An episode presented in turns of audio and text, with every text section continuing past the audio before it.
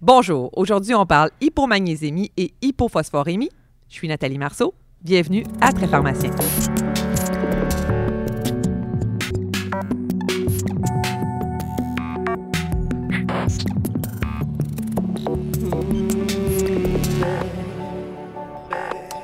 Aujourd'hui, nous discuterons des électrolytes, plus particulièrement du magnésium et du phosphore. Nous allons aborder les causes médicamenteuses associées à leur déficit, la façon de corriger une hypomagnésémie ou une hypophosphorémie, mais également le lien entre le magnésium et le phosphore dans l'alcoolisme. Pour nous en parler, nous recevons Mathieu Desgroselliers, qui est pharmacien au 6 de la Montérégie-Est. Mathieu travaille principalement aux soins intensifs et détient la spécialisation américaine en soins critiques du BPS. Bonjour Mathieu. Bonjour Nathalie, merci de l'invitation. Écoute, Mathieu, d'entrée, peux-tu nous, parler un petit peu de l'importance du magnésium dans le fonctionnement du corps humain? Bien, le magnésium, dans le fond, on a tendance à l'oublier, hein, c'est quand même le deuxième électrolyte en importance au niveau intracellulaire. Euh, c'est un cofacteur d'une multitude de réactions enzymatiques. On parle de plus de 300 réactions enzymatiques. On a même arrêté de compter tellement il y en a. on parle de synthèse des protéines, de l'ADN, euh, système immunitaire. Pense présentement à une réaction enzymatique dans le corps humain. Tu y penses? Excellent. Fait que là, dans le fond, ben, c'est sûr que le magnésium est à côté. Fait que c'est ultra important. Euh, le magnésium, euh, puis on a tendance à, le sous-estimer des fois, parce qu'on ça fait pas partie des bilans de base, malheureusement, dans la majorité de nos hôpitaux. Puis, est-ce qu'on a souvent des déficits en magnésium dans la population générale? C'est super drôle que tu le dises, parce que l'incidence va varier selon les publications, parce qu'on ne prend pas les mêmes valeurs de référence. ça, euh, pour les auditeurs, c'est vraiment important de se souvenir que les valeurs de référence peuvent changer selon ton laboratoire, puis selon tes réactifs que tu vas utiliser. OK? puis dans le fond, on a le magnésium sérique qu'on peut doser, mais il faut oublier, faut pas oublier que le magnésium sérique, comme c'est intracellulaire, c'est 99% euh, de ton pôle corporel total de magnésium est intracellulaire. Il y a seulement 1% qui va être au niveau extracellulaire, puis de euh, du 1 tu as juste 0,3% qui est au niveau plasmatique. Fait que ton, euh, ton, ton magnésium sérique, c'est le reflet de 0,3 de tout ton magnésium corporel total. Fait que est-ce que je comprends que ce que je mesure quand on prend une magnésémie chez un patient, c'est 0,03% de ce que. Euh, oui, excuse-moi, 0,3 Fait que dans le fond, de tout ton pôle total, c'est 0,3 qui est au niveau plasmatique. C'est ça que tu doses pour revenir à ma question, est-ce que si je, si, je me mesure hein? aujourd'hui, je vais être en déficit? le, le plus drôle là-dedans, c'est qu'il y a eu des études. Puis tu peux avoir un magnésium sérique normal, OK? Et être quand même en déficience corporelle totale. Dans l'étude, il avait regardé un, le magnésium sérique à 0,7 90% des patients étaient déficients en magnésium. Ils sont montés à 0,75 50% des patients étaient encore en déficit corporel. Puis là, tu montais à 0,8 c'est 10% Puis quand tu montais à 0,9 là, seulement 1% des patients étaient en déficience de magnésium. Fait que ça, ce que ça veut dire, c'est que tu peux être normomagnésémique au niveau sérique, mais être totalement déplété au niveau intracellulaire. Quelles sont les principales causes d'hypomagnésémie alors? Ah, ça, il y en a vraiment beaucoup. Euh, puis ça, c'est vrai pour tous les électrolytes au niveau intracellulaire. Fait ça va être soit un problème de distribution, euh, ça va revenir dans le fond un problème qui va retourner au niveau de la cellule. Tu peux avoir un problème aussi au niveau de l'absorption. ou au niveau de l'apport, ou tu peux avoir un problème au niveau urinaire, donc vraiment tu vas t'en débarrasser. OK, concrètement, dans les médicaments, disons, ça serait quoi mes causes médicamenteuses? Il y en a vraiment plusieurs, notamment les IPP par exemple. Dans le fond, les IPP vont, euh, par le fait qu'ils vont changer le pH gastrique, vont diminuer l'absorption du magnésium. Mais sinon, la majorité, ça va être par une diurèse, une magnésurèse, si on peut inventer le terme. Euh, on parle, mettons, euh, des platines comme chimiothérapie ou les imiteurs de la calcinurine, ça peut aller jusqu'à trois mois après la dernière dose. Fait ça peut être quand même resté là longtemps. Pour ce qui est, mettons, des aminosides, tu peux quand même en avoir une. L'affaire, c'est que le, ça va venir par dommage rénal. Puis le dommage rénal, on sait qu'avec les aminosides, arrive généralement dans les 5-7 jours qui vont suivre. Donc, on peut s'attendre à une hypomagnésémie secondaire à ça, peut-être plus dans la, à la fin de la première semaine de traitement. Mais dis-moi, là, tu me parles des aminosides, là. Tu me dis, OK, bon, dans, mon suivi des aminosides, je vais doser une semaine après. Dans le suivi des IPP, je, je mesurerai quand? C'est ça l'affaire. C'est qu'avec euh, les IPP, c'est plus tu vas le donner sur un long terme, plus c'est là qu'il y a le risque. Euh, fait que là, il y en a qui se sont dit on va le doser à chaque année. Euh, ben, la première question qu'il faut que tu te poses avant de le doser, c'est j'ai-tu encore besoin de mon IPP? Bonne question. Hein? faut toujours tourner à la base. Il y en a qui le dosent, Puis finalement, ils se rendent compte que ça donne pas grand-chose de le doser. C'est très dur de, te répondre vraiment, là, ah oui, j'ai une, étude randomisée contrôlée qui dit comme, ah oui, tu as un patient sous IPP, à telle fréquence, il faut que tu le doses. Ça, ça plaît à l'esprit de dire, on va le doser à chaque, euh, à chaque année au moins, au moins une fois par, euh, par année. Mais euh, l'affaire aussi, c'est que souvent, ton patient qui a une IPP, il y a d'autres médicaments, comme les diurétiques de lance, par exemple. Hein, qui vont euh, inhiber pratiquement toute la réabsorption au niveau, euh, euh, au niveau rénal du Donc, magnésium. on a des facteurs concomitants. Exactement. Donc, tu sais, oui, tu as l'IPP, mais mettons, euh, moi, qui est jeune, fringant et en santé, en tout cas pour l'instant, euh, je prends un IPP, mettons, par exemple. Euh, oui, je suis à risque, mais si j'ai une diète normale, je suis correct. Mais tu sais, prends ton pa- le, le patient euh, diabétique, prends le patient insuffisant cardiaque, tu sais, qui est sur un diurétique, qui est sur, qui est sur du Lasix, qui est sur son IPP, qui est sur insuline. Il y a plus de chances que ce patient-là soit hypomagnésémique. OK. Fait que, tu sais, là, je comprends que dans ma pratique, si j'ai si j'ai un patient qui est à la limite inférieure du magnésium, puis en plus, il y a des facteurs de risque, puis là, je suis comme pas trop sûre parce que je suis à la limite inférieure, considérant tout ce que tu viens me dire, je vais le traiter. Euh, ben, à mon humble opinion, oui. Parce que le magnésium, tu sais, le patient en FA qui a plein de comorbidités, il va avoir une PP, il va avoir un Lasix, euh, il va être traité pour sa FA. Oui, son magnésium sérique pourrait être à 0.72 ou 0.75, mais avec les études qui nous ont démontré que ces patients-là, la majorité sont euh, hypomagnésémiques en termes de euh, magnésium corporel total, ben, ça plaît à l'esprit de dire on va le répléter. C'est sûr que tu sais, il n'y a pas de données. Tu me dis, il faut traiter la FA, tu as le choix entre un antiarythmique puis le magnésium. Vas-y avec l'antiarythmique. Mais est-ce qu'il y a moyen d'optimiser le traitement avec du magnésium? Euh, moi, je, suis de ceux qui croient que oui. Euh, euh, D'après moi, ça vaut la peine de répléter le magnésium, mettons, chez ces patients-là qui ont d'autres comorbidités. Parce que le magnésium, on le disait tantôt, c'est 300 réactions, c'est plus de 300 réactions enzymatiques. Donc, il y en a partout. Il y en a, au niveau de la conduction cardiaque, il y en a au niveau euh, neuronal. Fait que, tu sais, tu as un patient en FA, euh, tu veux potentialiser, tu veux optimiser la conduction cardiaque, ben, ça, on va... Ça plaît à l'esprit penser qu'on va améliorer avec le magnésium. Exactement. Et avec les autres ions si on est en déficit. Et totalement. Donc, comment on va le corriger, ce magnésium-là? Ça va être quoi ma meilleure façon? Ben, la meilleure façon, ça va dépendre du, du patient que tu as devant toi. Tu sais, tu as la voie antérale, euh, qu'on va favoriser plus quand c'est euh, une diminution légère ou euh, que tu as un tube digestif qui fonctionne naturellement, euh, ou les traitements d'entretien. Il y a plusieurs selles sur le marché. Euh, une des choses qu'on a tendance à oublier, ok, c'est que, mettons, le, le sel de gluconate, ok, qui est par exemple du maglucate. je- C'est-tu notre magnésium rougier? Non. non, le magnésium rougier, c'est le magnésium glucoheptonate. Dans le fond, c'est deux sels excessivement similaires. Ces deux sels-là contiennent seulement 5 de magnésium élémentaire. Fait que ton comprimé de 500 mg, c'est 500 mg de sel de magnésium. Fait que dans les faits, tu as moins de 30 mg élémentaires. euh, dans ce comprimé-là. Fait que c'est sûr que si tu prends ça en disant je donne 500 mg, ben tu vas te retrouver à sous-doser ton patient. Euh, même chose pour le rougier. Si tu veux donner une vraie dose qui, est- qui fait du sens, là, 250 mg de magnésium élémentaire, ben, ça va être pas loin de 10 comprimés de euh, magnésium de maglucate ou 50 ml de magnésium rougier. Fait que là, tu peux voir le problème de tolérance qui peut venir. Le seul, le seul problème vraiment avec ça, c'est que le gouvernement rembourse seulement ces deux sels-là. Donc, si tu veux y aller vers un autre sel comme le magnésium oxyde, par exemple, euh, par exemple le magnésium Jameson, il faut que tu le fasses en patient d'exception.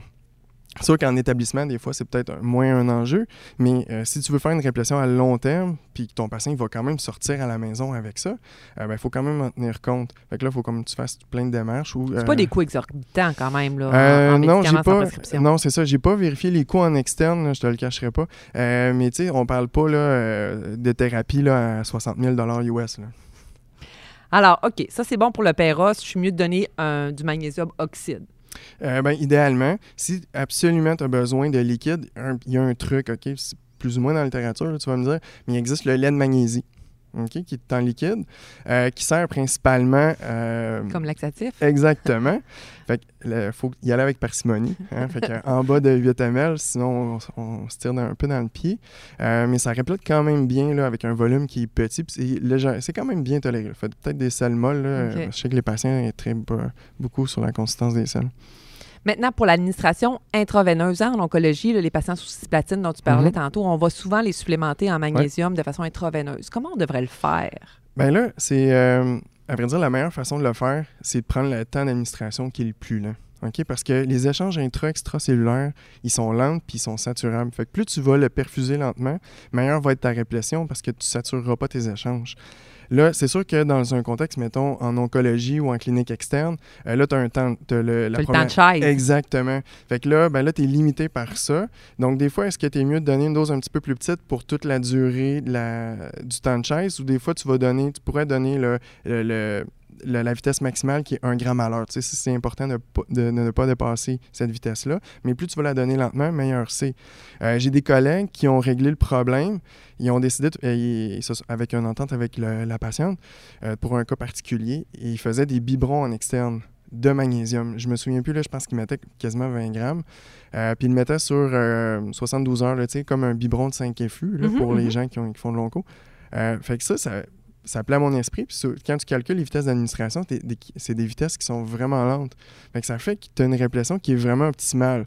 Là, c'est sûr que c'est il y a quand même un enjeu pour le patient d'avoir un biberon là, 72 heures de réplétion d'électrolytes, en plus de tout le reste de son Il traitement. faut vraiment choisir, c'est au cas par cas. là. Exactement. Mais quand on est intra-hospitalier, des fois, c'est moins problématique. Fait qu'on a le patient, s'il y a des voies, des voies d'accès, ben on peut euh, se permettre de l'administrer plus longtemps.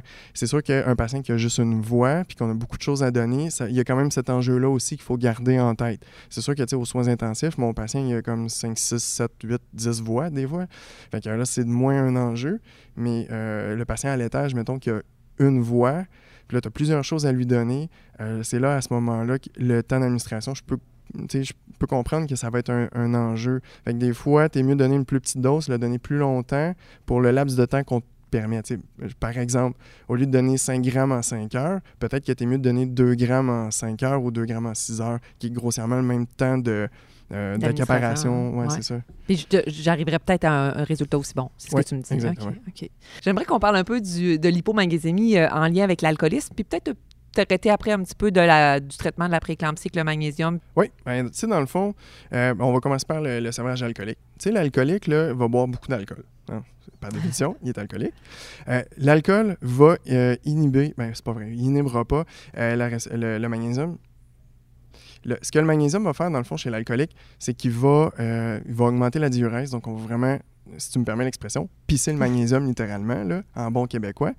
Euh, fait que Puis il y a aussi une diminution d'apport, non? Exactement, mais tu sais, euh, nourris-toi juste de bière, euh, ça apporte pas beaucoup de vitamines minéraux, là. pas beaucoup de multivitamines aussi, puis c'est aussi un, problème. Tu sais, ces patients-là vont avoir des déficiences en vitamines puis en folates. Je sais qu'on on déborde un peu, mais c'est quand même important de s'en Ça fait partie souvenir. d'un tout quand même. hein. Exactement, tu sais, le patient, c'est pas un chiffre, hein, c'est vraiment une, un- une globalité. Ça, c'est vraiment très important de s'en souvenir. Fait que le magnésium, dans le fond, euh, va te faire uriner le.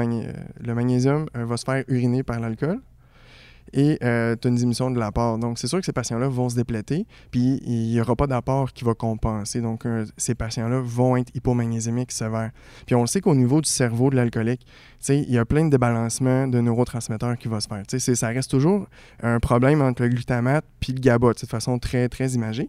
Euh, donc, le patient qui prend 71 de vodka, ben, il y a 71 de GABA, hein, parce que l'alcool, c'est un, un GABA. Fait qu'il y a 71 de, de GABA dans son cerveau. Fait que pour compenser puis marcher, puis malheureusement, certains vont conduire, euh, il faut peut-être du glutamate qui est au même niveau. Là, ton patient, il arrive quelque chose, il est hospitalisé, il n'a plus d'argent, il peut plus s'acheter son 71 de vodka. Fait que du jour au lendemain, il n'y a plus de 71 de vodka, mais il y a toujours autant de glutamate. Fait que le patient, il est dans le fond en ultra glutaminergie, là, si on veut. Puis le glutamate, ça passe par le NMDA. Puis le, N- le récepteur NMDA. Puis le récepteur NMDA, il n'y a pas beaucoup de médicaments qui le bloquent. Le magnésium en fait partie. Donc le magnésium, c'est un excellent bloqueur du récepteur NMDA. Donc, ça plaît vraiment à l'esprit de donner ça à notre patient alcoolique qui a trop de glutamate, euh, qu'il faut, bloquer, faut le bloquer, ce, ce glutamate-là. Euh, puis, il n'y en a plus de magnésium. Fait qu'on va y en donner. Mais là, écoute, tu sais, on est habitué à un patient qui est à risque de sevrage important. On va lui donner de la thiamine à son arrivée à l'hôpital. Euh, Est-ce qu'on devrait leur, lui donner du magnésium aussi, avec ce que tu me dis? Il y a des études dans le côté. Euh, Cochrane a fait une revue littérature en 2013, puis ils ont trouvé pas de données. Il n'y a pas assez de données pour dire c'est bon, c'est mauvais. Mais si on remonte dans les années 80, on commençait déjà à en parler. On disait là, euh, si on donne du magnésium, là, moi, je donne du magnésium, puis il y a des case race qui disaient ça. Je donne du magnésium, puis mon patient, il va mieux, puis son verniqué, ce, ben, pas son verniqué, mais son, dé, son délirium se, euh, se résorbe plus rapidement. C'était la même chose qu'on s'est rendu compte dans la fin des années 90. Il y a eu plusieurs case series et de case reports qui ont mentionné que ouais, je les bourre de thiamine, je les bourre de thiamine, puis à un moment j'ai eu une bulle au cerveau, j'ai dosé le magnésium, ah, il est dans, il est dans la cave. Je l'ai réplété en 24 heures, toutes les lumières sont allumées, puis le patient, est tout là. Fait que, ce que ça nous dit, c'est que les deux, euh, thiamine et magnésium, vont travailler vraiment ensemble, si on veut, main dans la main, euh, tout en marchant sous l'arc-en-ciel. Euh, au niveau neuronal, parce qu'un est un cofacteur de l'autre, veut, veut pas, parce que la thiamine, il faut pas l'oublier, hein, c'est un cofacteur neuronal essentiel. Puis la thiamine, on ne le synthétise pas en tant qu'humain, donc on est entièrement euh, notre réserve corporelle est entièrement euh, dépendante de l'apport qu'on va avoir. Donc on lui donne de la thiamine, yeah, mais si on lui donne pas de magnésium, puis il y en a presque plus, ben là on se retrouve avec des cas qui sont euh, rapportés dans la littérature, qui sont réfractaires à la thiamine. C'est quoi les doses que tu suggères alors de magnésium? Oui, ça, c'est une très bonne question. Parce que dans le fond, c'est vraiment ton patient qui va te le dire. OK? Ben, il te le dira pas, là, mais c'est la clinique qui va te le dire. Tu as un patient qui est très agité, qui arrache ses voies IV. C'est sûr que mon beau concept de perfusion euh, de 5 grammes en 10 ou 12 heures va être problématique. Mais si le patient accepte les pilules, bien là, à ce moment-là, peut-être ça vaut la peine d'y aller entéral de façon agressive. Puis quand je dis agressif, c'est d'en donner fréquemment à des plus petites doses pour question de tolérance. Euh, puis si le patient refuse le péros, mais parce qu'il dit, mon Dieu, vous m'intoxiquez avec le péros, mais accepte le IV, c'est des cas que j'ai déjà vus, alors à ce moment-là, ben, à mon sens, on peut si tu me permets l'expression, se gâter, mhm. puis donner des bonnes doses. Là, quelle dose tu veux donner? 5, 2, 4. Le chiffre que tu choisis, dans le fond, c'est empirique. C'est empirique, mais ce qui est le plus important, c'est oui, c'est pas tant le chiffre que la, durée que tu vas le donner. Plus tu vas le donner longtemps, meilleur ça va être. J'ai déjà fait des 5, des 5 grammes en 24 heures pendant plusieurs jours, euh, parce que j'avais des patients en délirium tremens. je les bourrais de thiamine, tu leur donnes du Valium, tu leur donnes euh, toutes les GABA qui existent, puis que tu viens à pu avoir dans ton hôpital parce qu'ils ont toutes pris. Fait que là, tu dis, je vais jouer sur mes autres affaires, je vais jouer sur mon NMDA, je vais le bloquer avec mon magnésium, notamment. OK. Écoute, on peut-tu parler un petit peu du mécanisme d'action? Comment ça marche dans la pré-éclampsie? Puis euh, on, dose pas, à ma connaissance. Non, c'est ça. Ben, tu sais, le, magnésium, il euh, faut, se souvenir hein, que c'est 0,3% du magnésium corporel total. Fait que ça vaut je veux pas dire que ça vaut rien, mais pas loin. son seul avantage, c'est facile, c'est rapide, euh, facilement accessible, ça coûte pas, pas grand-chose. Les gynécologues, dans leur ligne directrice sur la prééclampsie, eux, ils ont compris ça, au point que euh, la, Société canadienne euh, d'obstétrique recommande de ne pas doser le magnésium. C'est sûr que, tu sais, euh, si jamais euh, le pharmacien qui travaille dans son centre, il y a un protocole d'éclampsie, pré-éclampsie qui suggère de le doser. Tu sais, je me fierai au protocole de l'établissement, mais ce qu'il faut savoir, c'est que les lignes directrices le mentionnent, on n'est pas obligé de le faire. On va juste suivre les signes et symptômes, euh, notamment tu sais, tout au niveau neuromusculaire, par exemple. OK. Fait à, à ton avis, là, ça serait quoi le message que tu tu donnerais aux pharmaciens qui nous écoutent là, concernant le magnésium? Là, on se met tout à prendre du magnésium? Euh? Oui, bien, c'est sûr que, tu sais, faut, faut, là, on, on nous écoute, puis, tu sais, euh, ça donne quasiment l'impression que je dis euh, prenez du magnésium, puis il y aura la paix dans le monde, là. On s'entend. Mais je pense que le message qui est clé, c'est faut, faut, faut avoir une forte suspicion d'hypomagnésémie, puis faut pas se gêner. C'est pas parce que le magnésium sérique est, entre guillemets, normal que le patient n'est pas en déficience. Donc, il faut vraiment regarder ta globalité, ses comorbidités. Y a-t-il des comorbidités que le magnésium pourrait aider à contrôler. Euh, sa fonction rénale va te donner une idée de quelle dose puis le temps d'administration que tu peux donner. Fait que c'est vraiment la globalité qui va te le donner. Puis je pense qu'il n'y a, pas, a pas vraiment de danger à donner du magnésium. Euh, sauf si tu as un patient qui n'a pas de rein, qui n'est pas dialysé, qui n'a pas de métabolisme pour consommer son magnésium, puis tu lui donnes des doses de fou, là, des doses de prééclampsie là, qui montent euh, à 2 grammes. Ouais, c'est ça. Là, puis en, en, moins de 24 heures, puis des fois en 12 heures, on peut voir, ça peut monter à du 2 ou du 3 grammes à l'heure en, en prééclampsie. Euh, puis tu n'as pas de rein pour l'éliminer ou tu n'as pas de métabolisme pour le consommer. Ouais, là, ça se peut que tu aies un problème. Mais sinon, il y a très peu de danger. Mais quand on fait le, ratio risque-bénéfice, les bénéfices surpassent généralement les risques. À mon, sens, ouais, à mon sens, oui. OK. Parlons maintenant du phosphore. On va faire un peu la même chose. C'est quoi l'importance mm. du phosphore dans le corps? Euh, pourquoi, euh, pourquoi c'est important? Bien, tu sais, le phosphore, euh, des- c'est un- je veux pas dire que c'est un mal aimé parce qu'on le dose quasiment jamais, mais tu sais, quand tu reviens à ta biologie de base, là, tu sais, dans l'énergie de la cellule, il y a l'ATP, hein, puis le P, c'est pour phosphate. Le, pho- le phosphate, il est vraiment il est partout. là. Il est au- euh, autant pour le magnésium euh, est partout. Euh, quand on parle d'électrolytes, il y a exactement aussi la même chose pour le phosphore. Le phosphore est essentiel à la vie. Est-ce qu'on a souvent des déficits en phosphore? il peut en avoir, tu sais. Quand tu. euh, dans le fond, ce qui est vraiment important, c'est euh, le, le- le risque de dénutrition. OK? Un patient qui est dénutri, là, un sur deux va être à risque de, syndrome de réalimentation. Puis ça, le syndrome de réalimentation, tu as un phosphore qui va rentrer dans la cellule de façon importante. Tu as plein d'autres désordres électrolytiques, mais là, c'est principalement le phosphore parce que tu as un métabolisme qui va être. euh, qui, retombe en, anaérob- en, a- en aérobie, excusez-moi, et tu vas consommer ton phosphore. Fait que ton patient qui est dénutri, il est à très haut risque. Puis ta population gériatrique qui est hospitalisée, c'est trois patients sur quatre sont à haut risque de dénutrition. Fait que ces patients-là, ils sont à très haut risque de euh, de- d'hypophosphatémie. OK. OK. Quand même, c'est pas banal. là. Non, non, c'est euh, c'est- c'est- c'est vraiment important. Puis un des, euh, si tu me permets, C'est quoi les symptômes alors? ben, c'est comme si ça fait partie d'à peu près toute euh, la base de la vie. Ben, pense à un système biologique, le phosphore est dedans aussi. là. C'est- Qu'on parle au niveau euh, neuro, au niveau cardiaque. Il y a même des, des case reports dans la littérature d'insuffisance cardiaque secondaire à l'hypophosphatémie. Ils ont corrigé vraiment un débit cardiaque en donnant du phosphore. Puis il y a même des données chez l'insuffisant cardiaque chronique que si tu les répètes en phosphore, tu vas augmenter l'index cardiaque.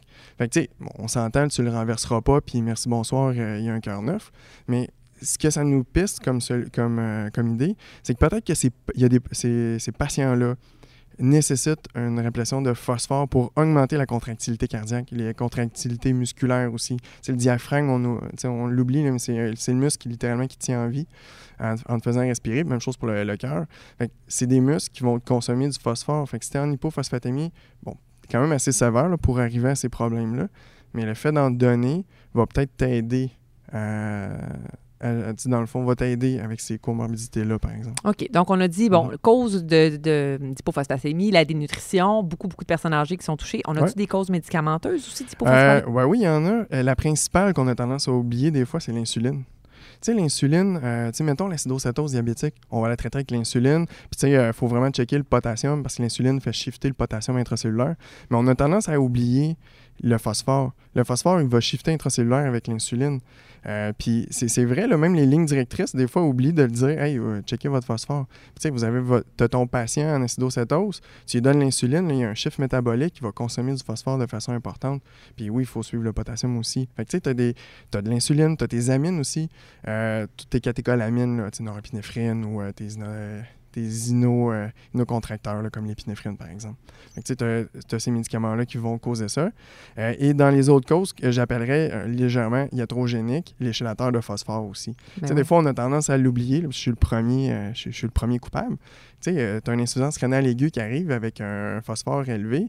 Bon, on donne des chélateurs, on va le dialyser, tout va bien. Puis après ça, bon, business as usual. Mais on oublie les chélateurs. Fait que des fois, on se ramasse avec un phosphore qui commence à, baisser. Bon, des fois, on se retrouve à répléter un phosphore chez un patient qui a une raison de consultation initiale, insuffisance rénale aiguë avec hyperphosphatémie. Fait que tu sais, ça a l'air un peu tata. Euh, fait que, tu sais, dans le fond, quand on part un chélateur, il faut toujours le suivre aussi. Quand c'est un chélateur chronique en insuffisance rénale chronique, euh, c'est sûr que le risque est pas mal plus faible. Il est quand même là, là. mais euh, je te dirais que c'est surtout en aigu ou euh, des changements drastiques de, de la condition du patient aussi. Faut- c'est important de le Il faut, garder en faut tête. faire le suivi de nos médicaments. Exactement. Euh, Est-ce que je peux me fier au dosage de, de, de phosphore ou c'est comme avec le magnésium puis c'est plus ou moins fiable? Ouais, ben dans la littérature, on dit que le, la phos- le phosphore sérique est quand même assez fiable. C'est sûr qu'il n'y il a pas vraiment d'autres façons de mesurer le phosphore à l'instant euh, dans la littérature. Fait qu'on peut quand même s'y fier. Puis tu sais, ton- t'as tes valeurs normales de magnésium. Il faut vraiment qu'il soit de, de phosphore, excuse-moi. Il faut vraiment que ton phosphore il soit bas pour avoir des symptômes. Tu habituellement, euh, on dit de 0,9 à 1,4 là, grossièrement, t'es normal. Entre 0,6 et 0,9, tu peux être symptomatique, mais c'est généralement asymptomatique. Puis là, c'est entre 0.3 et 0.6 que là, tes symptômes vont commencer à se produire de plus en plus. Puis en bas de 0.3, là, tes symptômes sévères, que ce soit de la confusion, il y a même des convulsions rapportées, ou tous les autres problèmes qu'on parlait au niveau de la contractilité des muscles, peuvent se produire. Fait que, tu sais, euh, oui, un phosphore qui est un peu bas, ça peut amener des symptômes. Règle générale, ça va quand même être asymptomatique. Mais c'est un peu comme les autres électrolytes. Ça a une fonction vitale au niveau du corps. Fait que ça vaut la peine de les répléter pour améliorer la, la, fonction biologique. Générale du corps humain. Euh, comment, sur quoi tu te bases pour individualiser la réplétion euh, d'un phosphore? Bien, tu as, le chiffre qui va t'aider. Tu as ton euh, risque de dénutrition aussi. Il y a plusieurs échelles dans la littérature. C'est vraiment important de regarder ça parce que souvent, le phosphore qui va planter à cause de ça, c'est règle générale, c'est ça. fait que tu vas regarder ton risque de dénutrition. Plus il est à haut risque, plus tu le sais qu'il va être déficient. Puis plus ta, baisse, elle est euh, importante, euh, plus de 60% de diminution, c'est important comme baisse. Fait que ça, c'est un patient qui est en train de te dire « Eh oh, j'ai presque plus de phosphore, fait que je vais m'en va shifter euh, et prendre tout ce que j'ai de besoin. Donc, tu, te retrouves avec une phosphatémie qui est vraiment abaissée. Fait que plus la diminution va être rapide et basse, ça, c'est un patient qui est en train de te dire j'ai vraiment besoin de phosphore. Fait que là, malheureusement, il n'y a pas vraiment de ligne directrice claire là, selon, les, euh, selon les études randomisées contrôlées. Mais plus il va être bas, plus tu vas avoir tendance à utiliser des hautes doses, du, du 30, 45, même 60 millimoles de phosphore. Puis là, on parle d'intraveineux, là. Intraveineux, oui, excuse. Intraveineux, parce que ce qu'il faut se rappeler, c'est que la voie, la voie antérale, donc la voie pareuse, euh, plus ton phosphore est bas, moins c'est une bonne idée d'utiliser l'antéral seul. Tu peux le combiner avec le IV, là, dépendamment de ton patient, je l'ai déjà fait, là. Euh, mais plus c'est bas, moins, moins tu vas y arriver juste avec ton, euh, ton phosphore euh, Fait que plus il est bas, plus malheureusement, tu es mieux d'y aller IV. OK. Fait que. Fait que j'ai un phosphore très bas, j'y vais en IV que j'utilise? Ben là, il y a deux sels sur le marché. Il y a le phosphate de potassium qui, pour, pour 3 millimoles de phosphore, va t'amener 4,4 mec de euh, potassium. Fait que c'est important de de le garder en tête aussi, hein, parce qu'il faut calculer cet apport-là. Règle générale, les patients qui peuvent le recevoir, c'est des patients qui vont être hypokaliémiques aussi. Et tu as le, euh, le phosphate de sodium, euh, qui contient, lui, 4 mecs de sodium pour 3 millimoles de, de, phosphore. Fait que là, dépendamment des hôpitaux, je, je sais qu'il y a des hôpitaux, euh, comme chez nous, par exemple, où on a seulement le phosphate de sodium. fait que là, c'est de voir dans, dans ton centre quels sont les sels. Exactement. Mais pour le patient, dans le fond, il faut que je prenne en, considération les autres électrolytes. Exactement. C'est euh, le potassium. C'est souvent le potassium qui va dicter lequel des deux tu vas prendre. Puis est-ce qu'on peut donner du phosphate de sodium chez quelqu'un qui est en hypernatrémie? Euh, la réponse est oui, là, parce que l'apport de sodium que tu vas amener, il est négligeable. Euh, des fois, c'est même moins qu'un TVO. Fait que, tu sais, est-ce que, est que tu empêches le TVO chez le patient? La réponse est non. Fait, que oui, on boxe souvent sur le sodium, mais il faut que tu regardes la globalité. Tu sais, j'ai déjà eu un cas, ah non, on ne peut pas donner le phosphate de sodium. Le sodium est à 148, c'est dangereux. Là, il y a une suspicion de méningite. Il est sous méropenem 2 grammes dans 100 DNS IVQ8. Fait que là, t'imagines la charge sodique que ça apporte par rapport à ton phosphate de sodium. Euh, le phosphate de sodium, il est totalement négligeable. C'est souvent un problème d'eau, en général. Écoute, là, je, me mets à la place des pharmaciens là, qui sont en CHSLD. Là. Tu m'as parlé des patients âgés, dénutris. Là. On va pas mettre tout le monde sur le, sur le phosphore intraveineux. Là. comment on fait avec le péros? Ben, le péros, dans le fond, il y a, euh, le, phosphate euh, effervescent de type phosphate Novartis qu'on connaît, mm un comprimé apporte grossièrement 16 millimoles. Euh, il s'est été BO hein, dernièrement. Fait qu'il a fallu trouver d'autres solutions. Euh, ben, il y avait plusieurs choses qui ont été BO, dont celle-là. Euh, nous, ce qu'on a trouvé, c'est le Foslax. Ben, du phosphate liquide de type Foslax. on donne 6 ml pour une, grossièrement une dose équivalente, c'est à peu près 20 millimoles. Ça fait un volume facile à administrer, puis dans les faits, ça reflète vraiment bien. Puis là, tu, vas, tu vas sûrement me dire, OK, mais à quelle fréquence que je peux le faire? La fréquence, dans le fond, ça va être, c'est la diminution de ton phosphore qui va te le dire. Puis c'est toujours mieux d'en donner un petit peu plus souvent qu'une grosse dose une fois de temps en temps. Parce que si tu donnes une grosse dose, le phosphate à très haute dose, ça devient un laxatif. Fait que euh, c'est la même chose pour le phosphate effervescent.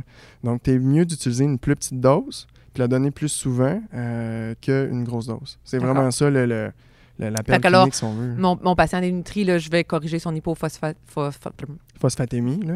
Je vais corriger son hypophosphatémie, puis, après ça, je vais arrêter.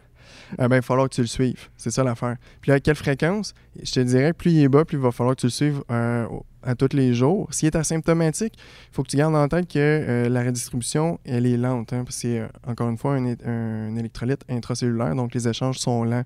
Donc, il faut que tu attendes au moins 6 à 8 heures avant, après la fin de la, de la La- dose, mettons pour l'intraveineux, avant de avant de contrôler ton phosphore. Fait que si tu le donnes par os, euh, là, tu dis, je vais attendre 6 à 8 heures. Puis là, on le sait que tu le donnes deux, trois fois par jour, mais euh, fait que, tu les fais pratico-pratique, tu les fais le lendemain, le lendemain matin. là. OK. On a parlé tantôt de l'alcoolisme puis de l'hypomagnésémie. Est-ce que je peux penser que le phosphore aussi, il va baisser dans l'alcoolisme? Oui, il pourrait baisser parce que, tu sais, euh, ce qu'on a tendance à, se souvenir avec le, le- le sevrage alcoolique, euh, tu sais, ton alcoolique qui va, le gros, là, celui qui fait juste se nourrir de, de bière ou de n'importe quel spiritueux, tu sais, dans le fond, il n'y a rien d'autre. Il n'y a pas de multivitamines, euh, il n'y a ce que pas tu de... disais tantôt. hein. Exactement. Fait que là, dans le fond, ce patient-là, en plus d'uriner son phosphore, il n'y en a pas pour, le, pour le se répléter. Donc, il va être euh, à très haut risque d'hypophosphatémie, d'hypokaliémie également. Fait que c'est un patient qui est à haut risque d'un syndrome de réalimentation. OK. Fait que donc, un autre euh, agent qu'il faudrait peut-être considérer pour nos patients Ouais. qui sont admis en sevrage alcoolique. Tout à fait. Écoute, merci beaucoup, Mathieu Desgrosseilliers, d'avoir accepté notre invitation. C'est très intéressant. Ça me fait plaisir. Merci de l'invitation. Voici ce qui conclut notre épisode d'aujourd'hui. Merci d'avoir été des nôtres. Au prochain épisode, nous parlerons de la mise à jour sur les critères de Beers. À bientôt.